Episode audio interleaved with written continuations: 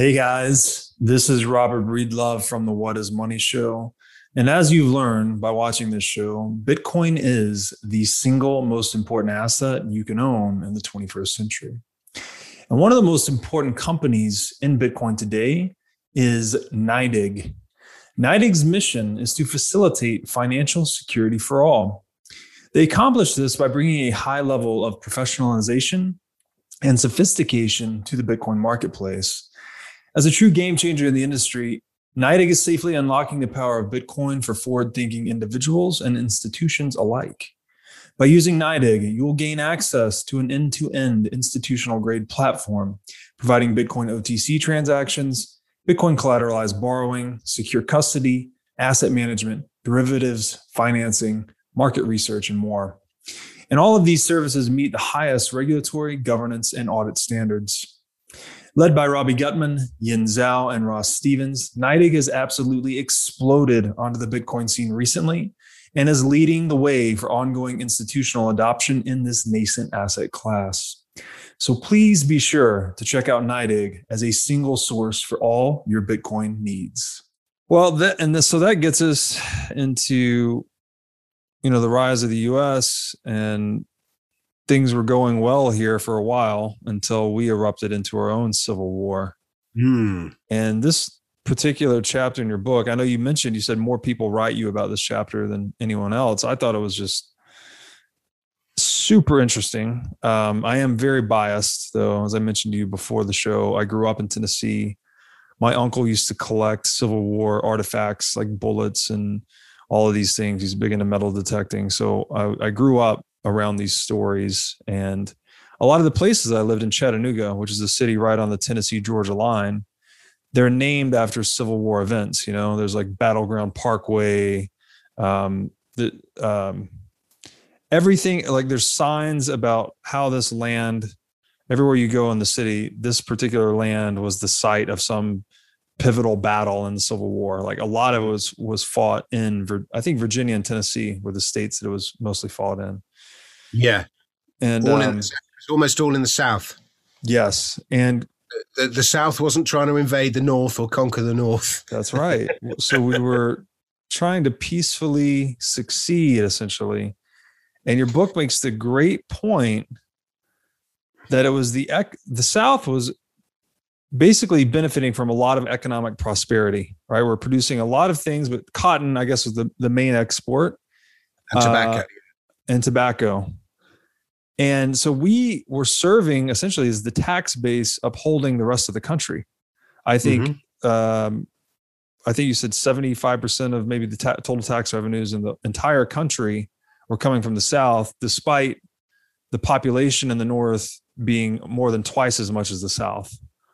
So we were one third the population, but we are paying three quarters of the taxes, something to that effect. At one point, it was something like that. Yeah. Yeah, and um, and we really just wanted to succeed because of that of that reason to protect our own economic interests, and we didn't want to go to war with the North because we were outnumbered, and they had uh, all the industrial advantages. You couldn't you couldn't beat the North in a war. All you could do was hold them off for long enough until they gave up. Yeah. So this whole narrative, which is pumped into us in government school systems that the North and Lincoln was this noble guy that came down here to end slavery and free all the slaves, and the evil slave masters in the South wanted to go and you know fight to keep their slaves. It's a bogus narrative, frankly. I think so. And, you know, I'm not sure most Americans want to be challenged and told their history by a bloke with an accent like mine. But nevertheless, you know, this was a book about taxation, and I was looking at the um, history of the world through this new prism of taxation. That's the central theory of the book. You can take any great event, and if you'll find an untold tax story, mm-hmm. without which that event would have unfolded in a very different way. And I started the chapter on the US Civil War ended up becoming the longest chapter in the book. And and it's half of what it was in the original draft. Mm. it just the more I started digging into it, I was like, how does nobody know this stuff? And so, you know, I'm sure I could sit down with a with a on a TV program with a with a Civil War historian and he'd destroy me in an argument because he'd just have much more recall and knowledge of the documents at the time. Mm. But I stand by my original theories. When you start to look at through things through this prism of taxation, events suddenly make sense in a way that they never did before. Right. And the US Civil War is no different. And as a starting point, I want you to tell me what what is the prevailing narrative? What were you taught about the Civil War when you were at school? I would say roughly that there was slavery in the South, not in the North. There was some type of moral divide roughly between the two, and that Abraham Lincoln was the hero. That you know, uh, the Emancipation Proclamation. I think that was like, and again, I'm not recalling these facts uh, chronologically as they're maybe taught in school, but just the general thesis of the narrative was that the Emancipation Proclamation was held, or he gave the speech, and that like set the battleground, and um, the South just was the obstinate, resistant of the two. They wanted to keep the slavery. You know, slavery was so important to their economy, and the North had this moral high ground that they wanted to to liberate the slaves. So they went to war. That's the rough narrative that I got going to So- public school in Tennessee. So going so the, the the majority of Americans are taught that the North went to war to liberate the sla- the slaves of the South to, to Mhm. to end slavery. That was the reason that the North went to war. Yes. I, I I've I just find that extraordinary Yeah. because that narrative doesn't even tie with the events as they took place at the time. Right. because um, you know you can start with Lincoln when he was elected said I'm just turning to the right page. Uh, so Lincoln when he was elected said in his inaugural address, "I have no purpose, directly or indirectly." To interfere with the institution of slavery in the states where it exists. I believe I have no lawful right to do so, and I have no inclination to do so. So he said that hmm quite clearly. Yeah. And America went to war in what, 1861? Was it 1862? And the Emancipation of Slavery Act didn't come until I think 1863, Right. when at that stage the war wasn't going that well for the northern states. Right.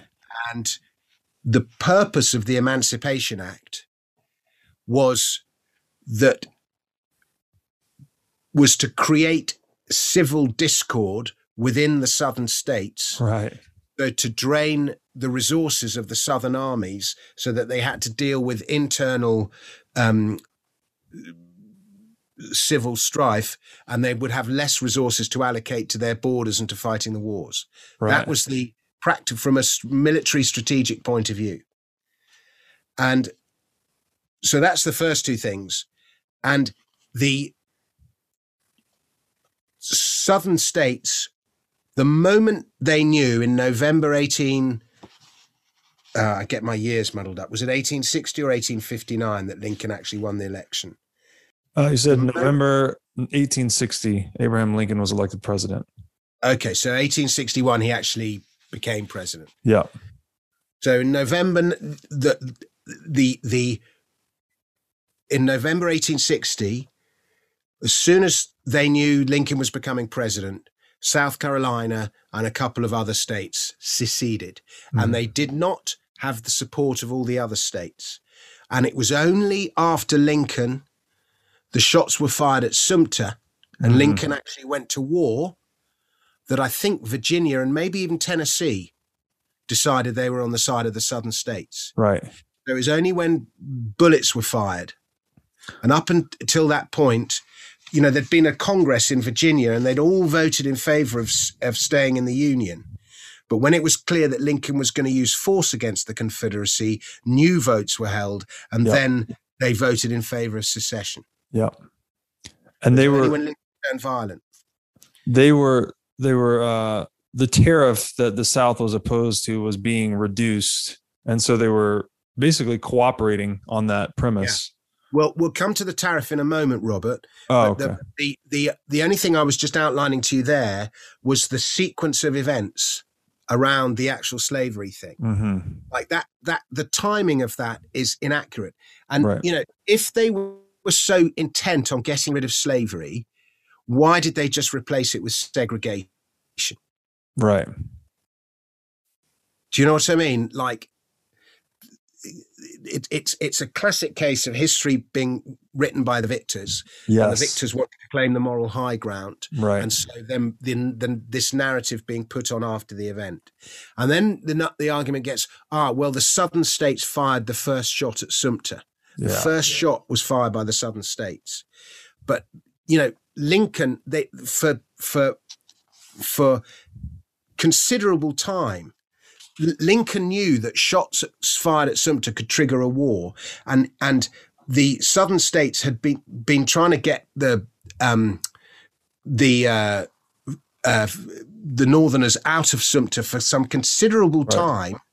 Um, but Lincoln wouldn't remove them because he was worried. he- His words was, "What about the revenue?" That's right. That's where they were And collecting their wouldn't revenue. Yeah. and they did that and then and then it was the supply ships coming in but they already were being supplied. There's a qu- quite um, famous interview that lincoln held with a chap called major baldwin. And he and and um, the people of charleston had been feeding the people at sumter. They didn't know that need the supply ships. So the supply ships was just a provocation. And when the first bullet was eventually um, fired Lincoln said the plan succeeded. They attacked Sumter. It fell and thus did more service than it otherwise could. Lincoln needed the Confederates to fire the first shot because then he had the justification. You know, he thought like a solicitor, he thought like a lawyer. Um, and then once the first shot was fired, he had the justification to act like he did Right. but but he was provoking them now so that's that's just attacking that narrative about the slavery but i just want to come to the tax thing now. And the there had already been an attempt to secede in the 1830s there was there had already been one attempt and it had nothing to do with slavery. It had everything to do with taxes. And eventually it was resolved. Henry Clay, who was very pro tariff, and um, what was his name? The the, the uh, Southern States guy who was this was in another John C. Calhoun uh, and Henry Clay, and they averted secession. And this was in the 1830s, or was it early 1840? And then, in if again, just um, on the issue of of secession again, um, in there was a um, an election in 1851 in South Carolina, which was um, to do with the protecting the prosperity of the cotton producers, and it was essentially a referendum on secession. And at this stage, the southern states were paying um, a very a, a, a respectable rate of taxation. And the secessionists got absolutely walloped. The cooperationists won almost 60% of the vote. So the slavery issue alone wasn't enough to drive even South Carolina, which was the most separatist of the states, let alone the other states, to secession, especially when business good. And this was in the early 1850s when the economy was booming. The South had few complaints, but that all changed after the financial crisis of 1857. Um, and or it was it was known as the Panic of 1857. Mm. So let's just go back a bit. We'll backtrack a bit, and we'll go all the way back to um, there was a war between England and the United States in 1812, and it went on all the way to 1816, and um, the uh, uh, Americans won. The English got to, had to go and fight Napoleon. Basically, I think it was known as the War of 1812, and it went on for three or four years. Yep. But it showed to the American authorities that they were very badly prepared because they were totally dependent on English imported goods. Mm. And so it was decided that more investment was needed in industrial goods in the northern states so that um, the America wouldn't be caught short again and it was self sufficient. And so they introduced this Dallas tariff named after the um, Treasury Secretary of the time in 1816. And the northern state, uh, the southern states were on board with it. And it basically played a large, puts a large tariff on um, uh, imported goods. Now it was the it was South Carolina and the southern states that imported most of the goods from Europe, especially from England, and they sold cotton in exchange. And they would import, you know, farming goods, nails, hammers, plows, all this kind of thing. And um, it was an effective trade and and they agreed to this tariff because the southern states agreed that northern industry needed some protection it needed right. some investment and the investment for come, come from them the northern states did so well out of it that in 1820 the southern states no we're not paying the tariff anymore and the northern states said no no we're going to carry on paying it and this uh, the northern states won, they had sway in Congress and they won the, the, the, votes they needed to sway. And so suddenly, for the next 30 or 40 years, the southern states suddenly found themselves paying a hugely disproportionate um, uh, amount of of federal taxes at the tax level. And as you said at the beginning, at one point, I think it was actually over 75% of federal taxes were coming from the southern states. At one point, I think it was even in the 90s. Mm-hmm. And you know, there were times when it came back and there were times when it went up. And eventually by the 1830s, the southern states said, and this sort of loyalty to the United States that exists now wasn't there then. You know, it mm. was much more about individual states. The United States as a country was a, you know, relatively new thing. And the southern states in the 1830s said, no, we, we're not having this anymore. We want to secede. And then Clay and, and Calhoun agreed that tariffs would come down over the next 20 or 30 years. And they did. But Lincoln was elected very much on a protectionist tariff. He was, uh, you know, he won key swing states, Pennsylvania especially, promising to protect their industry. Mm-hmm. So, and he, I don't think Lincoln got a single um, seat in the South. I don't think he got one. Right. Because all the southern states knew that the election of Lincoln meant higher taxes for them. And so when he was elected, they grant, began to succeed, secede. And Lincoln's first thing he would always say is, I am going to war to protect the Union. That was his thing. I'm protecting the Union. That was the message that he gave out. But, you know, as we know from this, from the book, tax is power, tax is control. Mm-hmm. Without the union, without the southern states, he loses his tax revenue. Mm-hmm. The last thing the union wanted was a, a low tax, nimble, free trading. You know, does New York really want all the southern states suddenly occupying all the free trade with Europe and cutting them out? Nobody wanted it. And so Lincoln went to war to protect the union, to save the union. But by that, you can infer that as to save union tax revenue. Right, so I make right. the argument, and I, that that that the Americans, you know, I'm not pretending slavery wasn't an issue because it was a huge issue, and it was um, the southern states depended on it, and the northern states. It was it had already been made illegal in mm. practice, although not in theory, in 1804. But when um, uh, I'll, I'll carry on talking just a tiny bit more, and then I'll give you I'll hand it back to you, Robert. When Lincoln was elected, he had said that he had no purpose to impose slavery bans in the South. The Supreme Court had also given its endorsement three years earlier, when in 1857 it ruled against Dred Scott, who was a former slave who um, tried to sue for his and his family's freedom, and the Supreme Court ruled, ruled against him. And Congress had offered the South constitutional amendments that protect, protected it from federal government's interference in slavery. So the three main arms of US power had all said, you will keep your slavery. And still the South wanted secession. Why? So maybe they didn't believe them and they there was all sorts in their various proclamations there was all sorts of we want to protect slavery and you know slavery was essential to the business model of the south but mm-hmm. as it turned out you know with the with the agriculture and so on but as it turned out with improved machinery slavery would have you know we talked about you know the the the guy doing the fans being replaced by you know machines would have put an end to slavery within probably two or three decades anyway. Right. Um, and the war accelerated the process. But the idea that the North, which had you know, the South wanted independence. It wanted to protect its own slavery, but it also wanted to protect its economic interests. It wanted protection from these, these onerous taxes which it hadn't voted for. Uh, that were taking its wealth and it hadn't voted for, and they were being spent. The taxes were taken from the south and spent in the north. You know, it wanted its own sovereignty. Mm-hmm. So all these reasons, and then we, if you read the um, uh, the address of the people of South Carolina, it read, the people of the southern states are not only taxed for the benefit of the northern states, but after the taxes are collected, three fourths of them are expended in the north.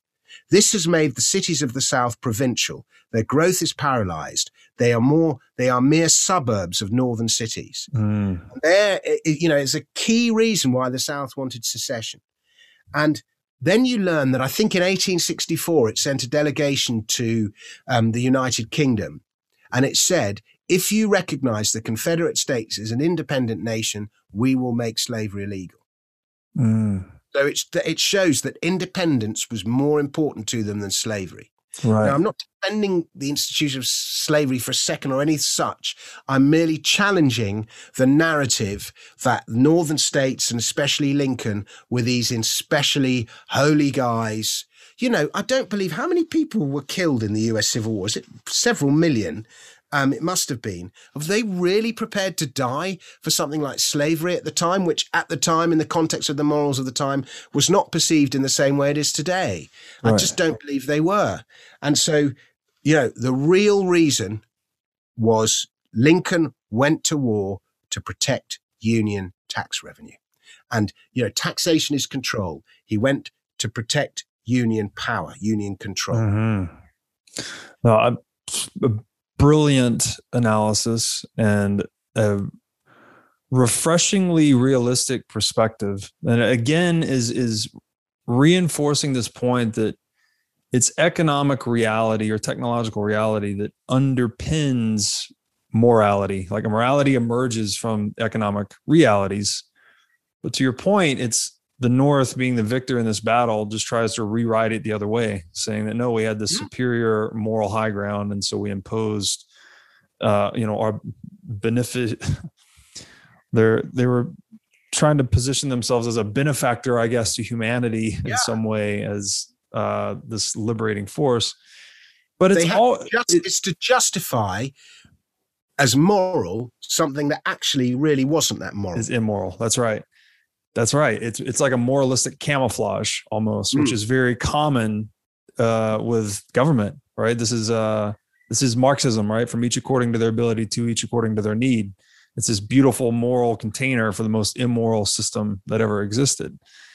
And this idea, like to, in my mind, it's not even arguable because for war is such an economically expensive enterprise there has to be the prospect of gain that is motivating it. It can never be just some pure moralist, moralistic or ideological contention. There, ha- it has to be rooted in economic reality. Otherwise, you can't wage the war. You can't afford it. Right? There's no, there's no benefit for the cost, potential benefit for the cost you are incurring.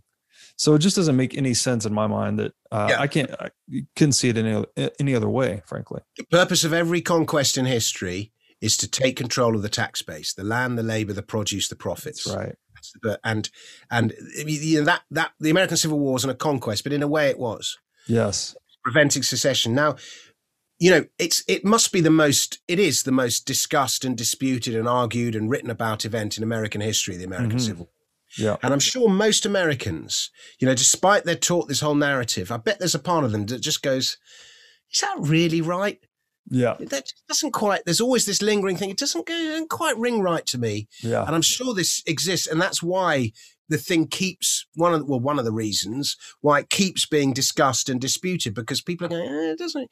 And then yes. once you look at it through this perspective about it was main, about maintaining control, it was about maintaining tax.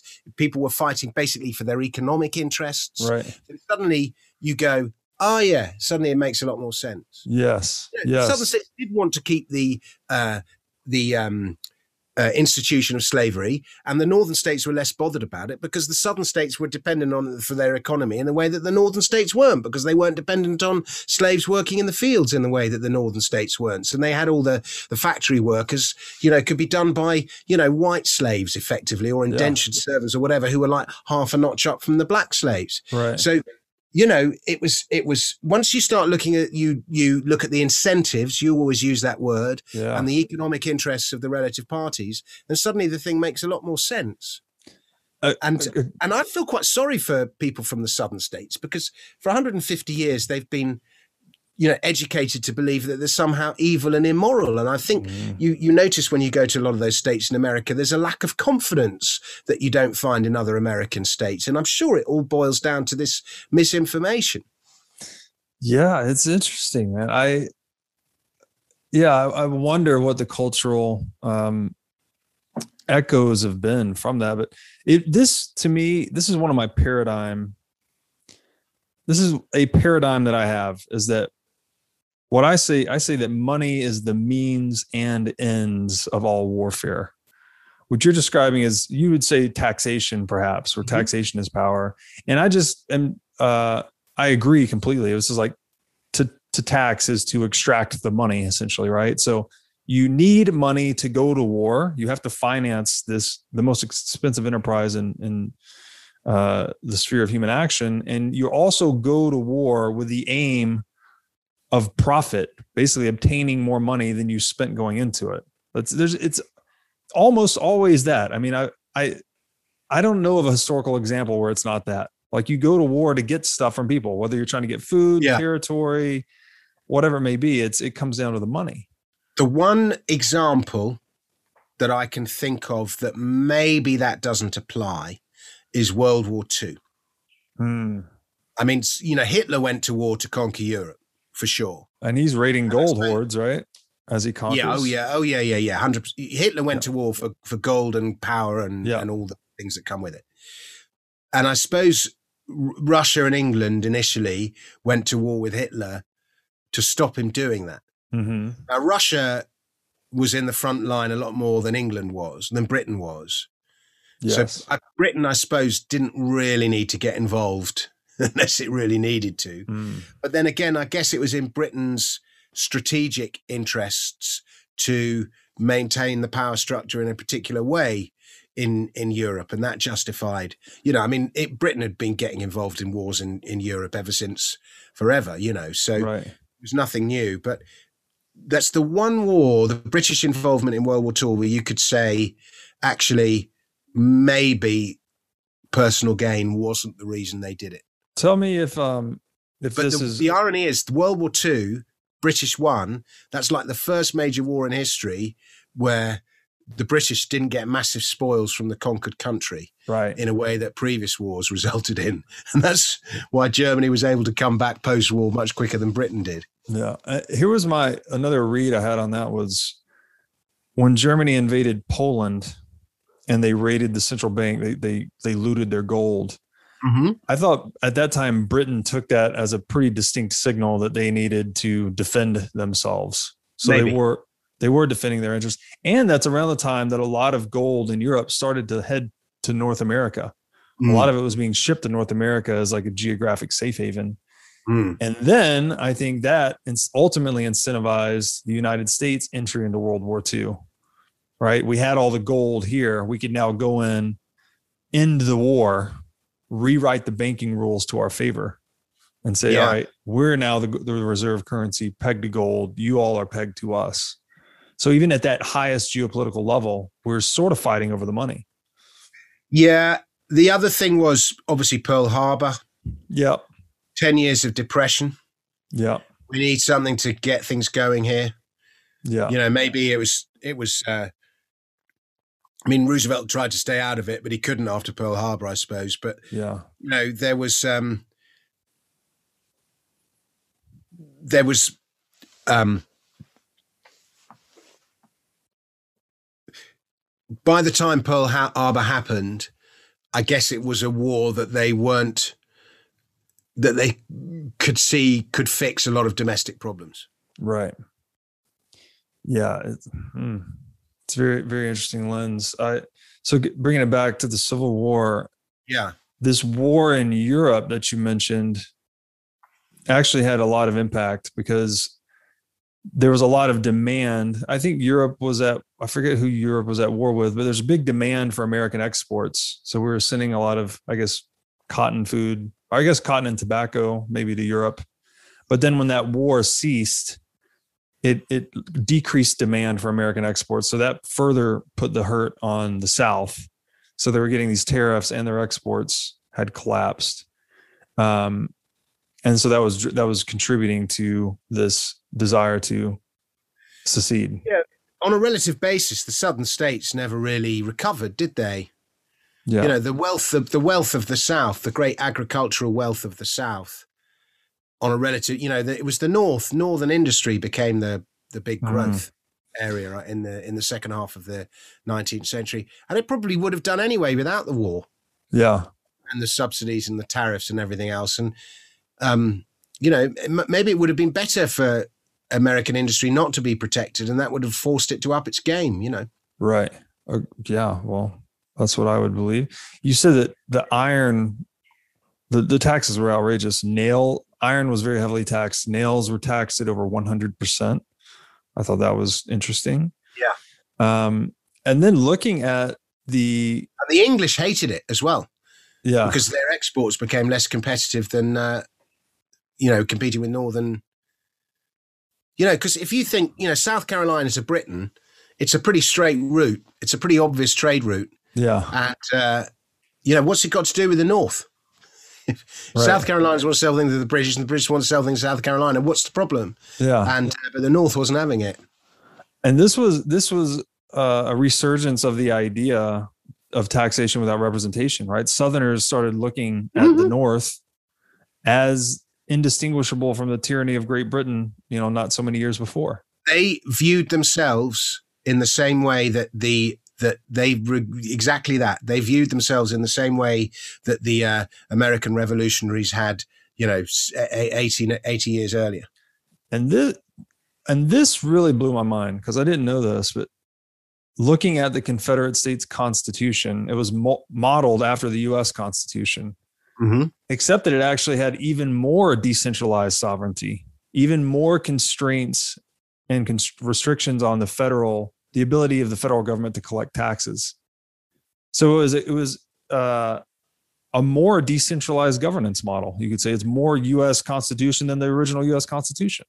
I, I 100%. In fact, it's uh, it's probably a better it's a it's a it's a wonderful constitution it was, it's probably a better constitution to have now you know this so this pattern like, stuff about slavery in it but basically it made rule local rather than central than yeah. central there just seems to be this recurrent pattern where each time a society attempts to force but it banned the slave trade with africa as well yeah and they banned the slave trade they didn't they didn't um uh oh but there was there was some hypocritical because the one thing they didn't do is they they prevented states from abolishing slavery within their own borders. Right. That was the one area where individual states' rights weren't sovereign.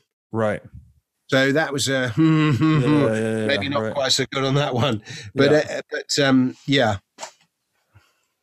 But so this this recurrent pattern of every time a society forks these ideas that are getting refined over time, like about individual liberty or property rights, they sort of get refined a little bit further in the next formative document in a way where we keep the tendency of sovereignty has been to decentralize over time. So I just thought that was interesting that even this document that never, you know, never succeeded was still like that. It was still an iteration. It was like a V2 on the American Constitution. Mm. It was, it was, yeah, that's exactly what it was. Yeah. Um, yeah. And then I guess you could talk about yeah, you said Lincoln coaxed us into firing the first shots. Um, he was an attorney, right? Lincoln. Yeah. Yeah. So of course he was playing. To your point, he was, a, he was a wily politician, right? He's playing the game correctly, and then he established the IRS and the U.S. Yeah. global tax system. And he gave America its first income tax. Right. a temporary measure, I'm sure. Uh, well, it was. I think he introduced it either 61 or 62, and I think it was abolished again in 75, something like that. Mm-hmm. Um, and then, of course, they brought it back in 1913. Oh, Um, right in line with the Fed. yeah, oh yeah, yeah. And by the way, it was income tax that gave America prohibition. Really? If you hadn't introduced income tax in 1913, you would never have had prohibition. Because the guy who was the main campaigner, Wayne Wheeler was his name, um, it was a formidable campaigner. And, you know, he coined the term pressure groups yeah. and he would turn on any politician that didn't support him. Uh, it didn't matter. And he formed these weird alliances, like, you know, the Ku Klux Klan supported him, and all these Catholic and uh, Jewish and Italian, um, you know, who were uh, the opposite to what the Ku Klux Klan wanted, all supported him as well. He just formed these amazingly weird alliances, all under this one issue of we must make alcohol illegal. And but the one barrier was is that the American federal at the federal level, America, America was too dependent on alcohol taxes, and so there was no way if America made alcohol illegal, there was no way that um, that the federal government could support itself. Yeah. And then so Wheeler realized this. And so he campaigned like mad for income tax. You got to have income tax. You got to have income tax. You got to have income tax. And eventually got his way and income tax was introduced. And then he turned around and said, yeah, you got income tax. Now you can make alcohol illegal. Wow. Interesting. And so why why what why did he want to make alcohol illegal though? What was his Well, he, his was a, it was a personal mission. Oh, it was a personal mission for him. He, he'd, he'd, I think he'd got stabbed in the leg by a. He worked. He grew up on a farm, and there'd been a farmhand who was drunk who'd stabbed him accidentally in the leg with a pitchfork. Mm, So he just grew up with a lifelong loathing of alcohol, gotcha. and he was just. It was just his life's mission to force temperance on everyone else. wow. Interesting. And then when World War One came, you know, income tax came. Then World War One came, and he really attacked all the German brewers, of which there were loads in America, and like you know, oh look, they're German, German, German, German alcohol, German, German alcohol, Mm, and that was another big uh, thing in his uh, in his campaigning. interesting. Well, so that was yeah, to quote Oh, and the the, the South, I mean, we offered to peacefully secede even after the Civil War had started, right? We said we'd abolish slavery and just secede, but the North refused. Well, they sent a delegation to the UK. Uh, to the UK. Gotcha. If you recognise us, And then just Uh, to quote to quote your book and put a button on it, you said that in a popular understanding of history, the Confederate cause has since been smeared, while the Union effort has been framed as some great and noble cause. In reality, both sides were fighting over their economic interests. that's it.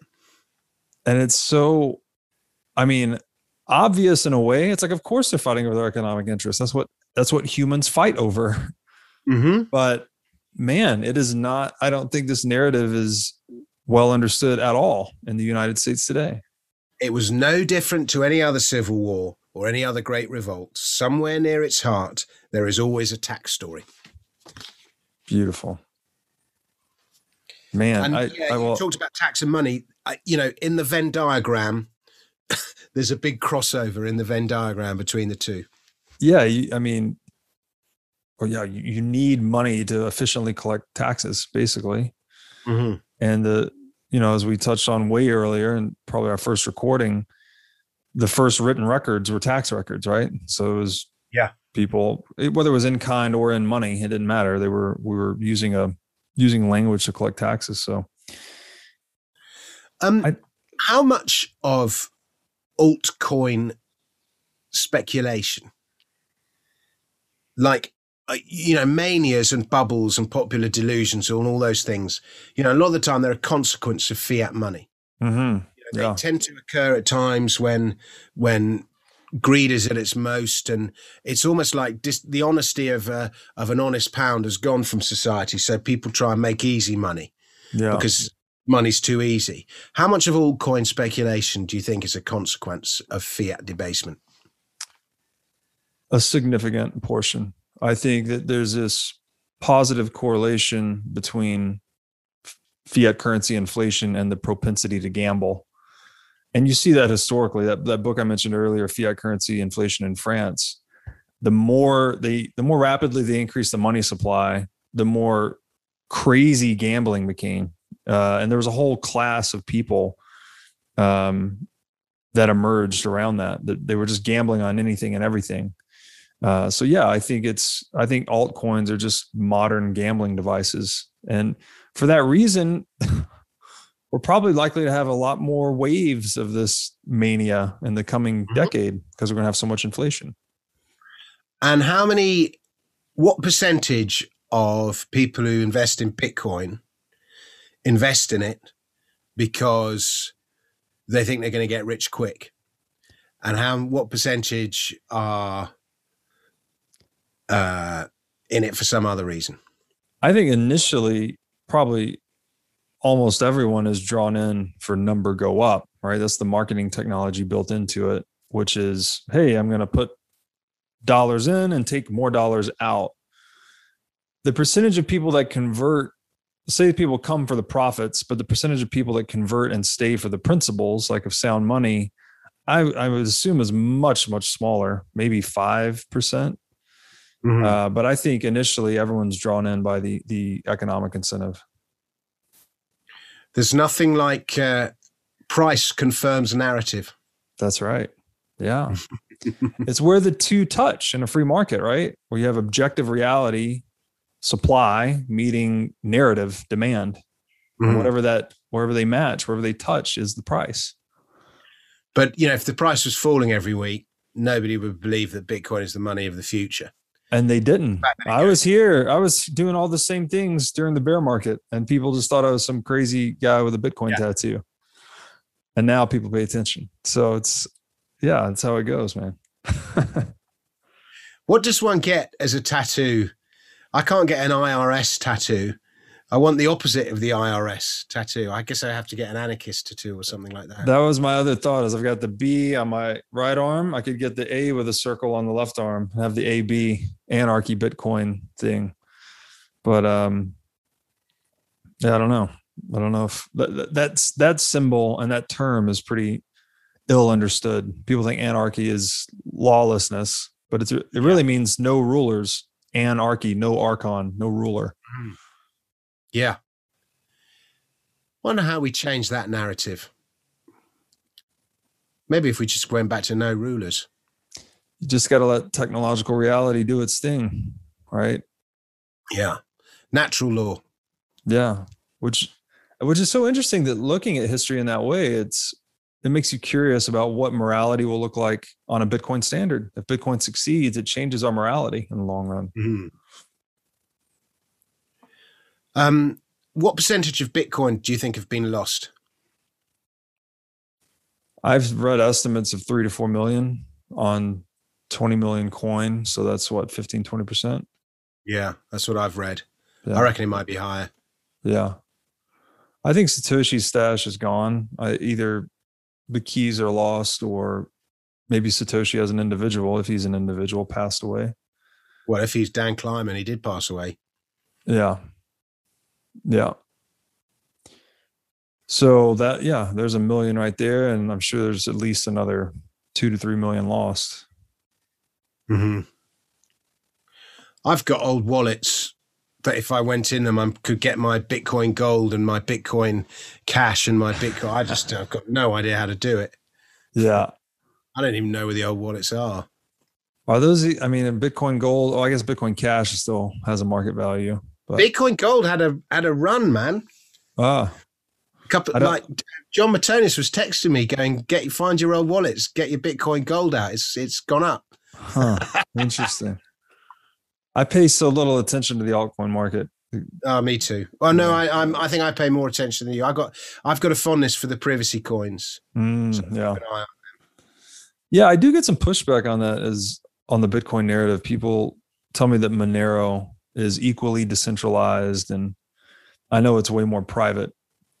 So I don't know. I, I don't know enough about it, but my general understanding is that everything else is vulnerable to some type of unilateral attack. Mhm. Whereas Bitcoin is just the most resistant asset to, to anything like that. well, that's certainly true. Yeah. I like Monero because it is actually used to transact stuff. I like Mm. Ethereum because it is actually used for stuff beyond speculation. You know, people do use it for to build apps on and for NFTs and whatever. Right. So, you know, they they are actually used. I like it. Uh, You know, no matter what their valuations are, if if if a coin has demonstrable use, then then then it has a reason to exist beyond just being a speculative asset in itself. Well, I actually consider the hodl a use. You know, I love holding an asset that I have a guaranteed fraction of a supply that nobody can violate. Mm. For me, that is Bitcoin's utility for now as it monetizes. Clearly, if it accrues enough purchasing power at some point in your life, you're probably you're gonna have enough unrealized gain built into your position. You'll have an incentive to go out and spend. But for me now, it's just like I said, it's a land grab. I just want as much as possible. hmm What do you think about the fact that the early adopters are so dramatically favored? I suppose a, a lot of that is being compensated with, you know, loss, you know, by hacking or lose lost keys or whatever. Yeah. I mean, that's how it works. That's how money works, frankly. If you figure out there's a great there's a great quote, I think by Menger, and he says throughout history, you know, people are trying to discover how saleable an item is. So everyone's trading with the idea of getting from A to B, essentially Mm-hmm. and you'll if you can trade your good for something that's slightly more tradable it might not be what you're going for then you, you're one step closer to getting the thing you ultimately desire. And through that process something emerges as the most saleable good which is money by definition. But he said historically as you know different monies come in contact with one another certain groups of people figure out first that this thing this good is more saleable than all other competing goods so they always benefit disproportionately. It's the same thing like when gold um, encounters silver in a trade network. Like people that like China and India that tried to stay on a silver standard longer, they lost they lost out in that trade. Whereas people that figured out gold was a better store value won out. So I don't Yeah. I don't have any qualms about it. Um, I think it's it's still a better system than central banking where it's there is no early adopter in central banking. It's just whoever owns the printing press or has access to the the newly produced dollars can just rob everyone else. Whereas in mm-hmm. Bitcoin, at least the rules are fixed. It's like you may have got there first and have way more Bitcoin than I'll ever have. Good for you. Hats off to you. You figured it out first, or maybe you got lucky. Whatever. But at least I know the rules can't be violated to fuck me over later. Hmm. I, I see. I don't mind it as much as some people do because, again, you know, some people think the early adoption thing is what makes it a Ponzi scheme or a pyramid. Mm. But I, I think it, because it rewards bravery, Yes. Yeah, of course. rewards those who dive in.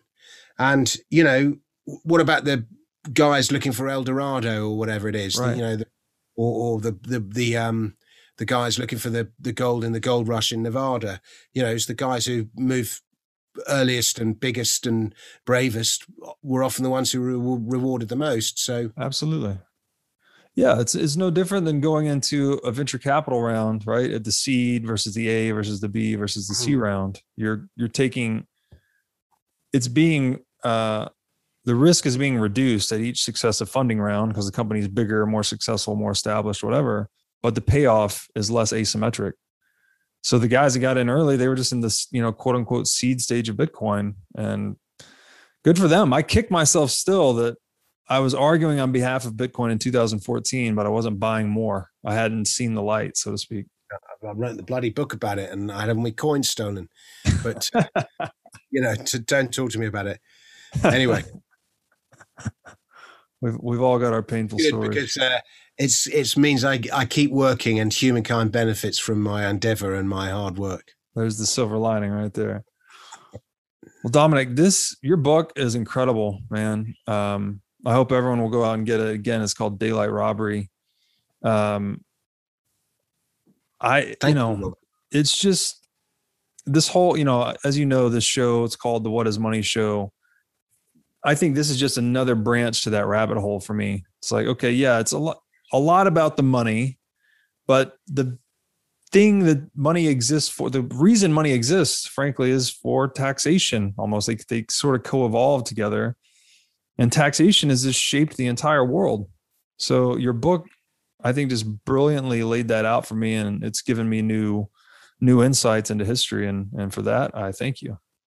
Well, thank you very much, Robert. And and I will say this: I've been, I discovered the evils of fiat money, if you like, in 2005, mm. and I've been reading about it. I've been writing about it. I've been investing based on it. I've been thinking about it. I've been doing podcasts. I've been making films. It's been like the subject that's most important to me for a long, long time, and you know, my first book, Life After the State, I was like, if we're going to save society, we need to fix money. And yes. then while I was writing Life After the State, Bitcoin came along. So I wrote Bitcoin, the future of money. And, you know, there's a whole chapter in there called Why Bitcoin is Enemy of the State. Yeah. You know, this is the power of independent money. And the next stage, and I'm sure many of your readers will go through, and maybe you will as well, on the journey is is taxation. And as we said, you know, there's a crossover in the Venn diagram, but it's the next it's it's money and tax. Yeah. What what was your discovery of the evils of fiat? Because you know it's funny, I discovered it in the same year. 2000, you said 2005. That's right when I I fell down the central banking rabbit hole thanks to the creature from Jekyll Island. Oh yeah. Yeah. I met him. What's his name again? Um, G. Edward Griffin. Yeah, Edward. Yeah, Edward G. Griffin. I met him yeah. in um, Mexico, in a- Acapulco. If you've ever been to that conference, I met him one time. Oh, nice. And um, I'd made some money.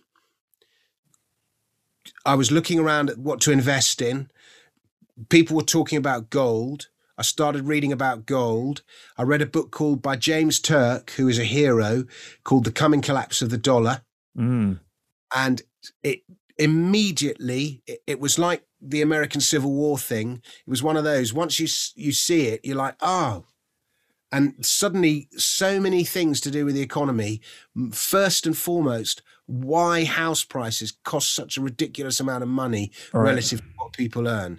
Suddenly I understood it. And then it's it's it's your blue pill or your red pill or your orange pill or your right. gold pill moment. I don't even know what color the pill is anymore. I've lost track. But anyway, it's the pill moment. And um and I, and I had one of those pill moments with with money, and I had I had it with tax, and I hope I have it with something else, or maybe I don't. But you know, yeah. So well, that was that was it. That that book, gold, and and house prices. Yeah, I just think what high house prices have done to the young. I just think it's like Bitcoin's their revenge because old yes. people understand it. But what high house prices have done to the young is terrible. No, and it's caught. You know, contributing to homelessness, frankly.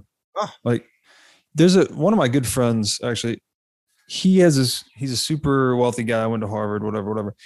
Um, but he has this quote that he shared with me. He said that some of the best views in the world are wasted on the rich.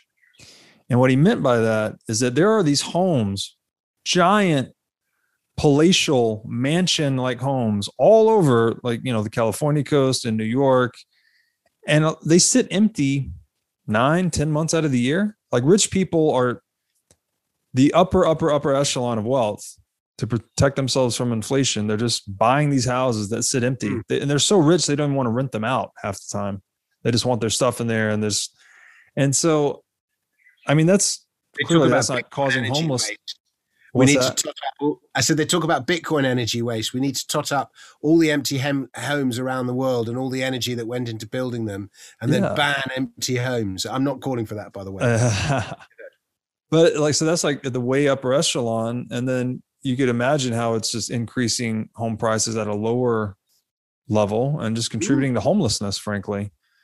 So it's really awful. Yeah, and they cost so it costs so little money to build a house. Yeah. You can build a house for like 50 grand. Yeah. Get an IKEA house. You know. Anyway. 50 grand on a fiat standard. I wonder what it will be on a Bitcoin standard. We're just going to 3D print our houses. They print they're, they're 3D printing houses in China for 10 grand a pop. It's probably cheaper now. like five years ago, it was ten grand a pop. So I dread to think what they are now. Yeah, it's incredible.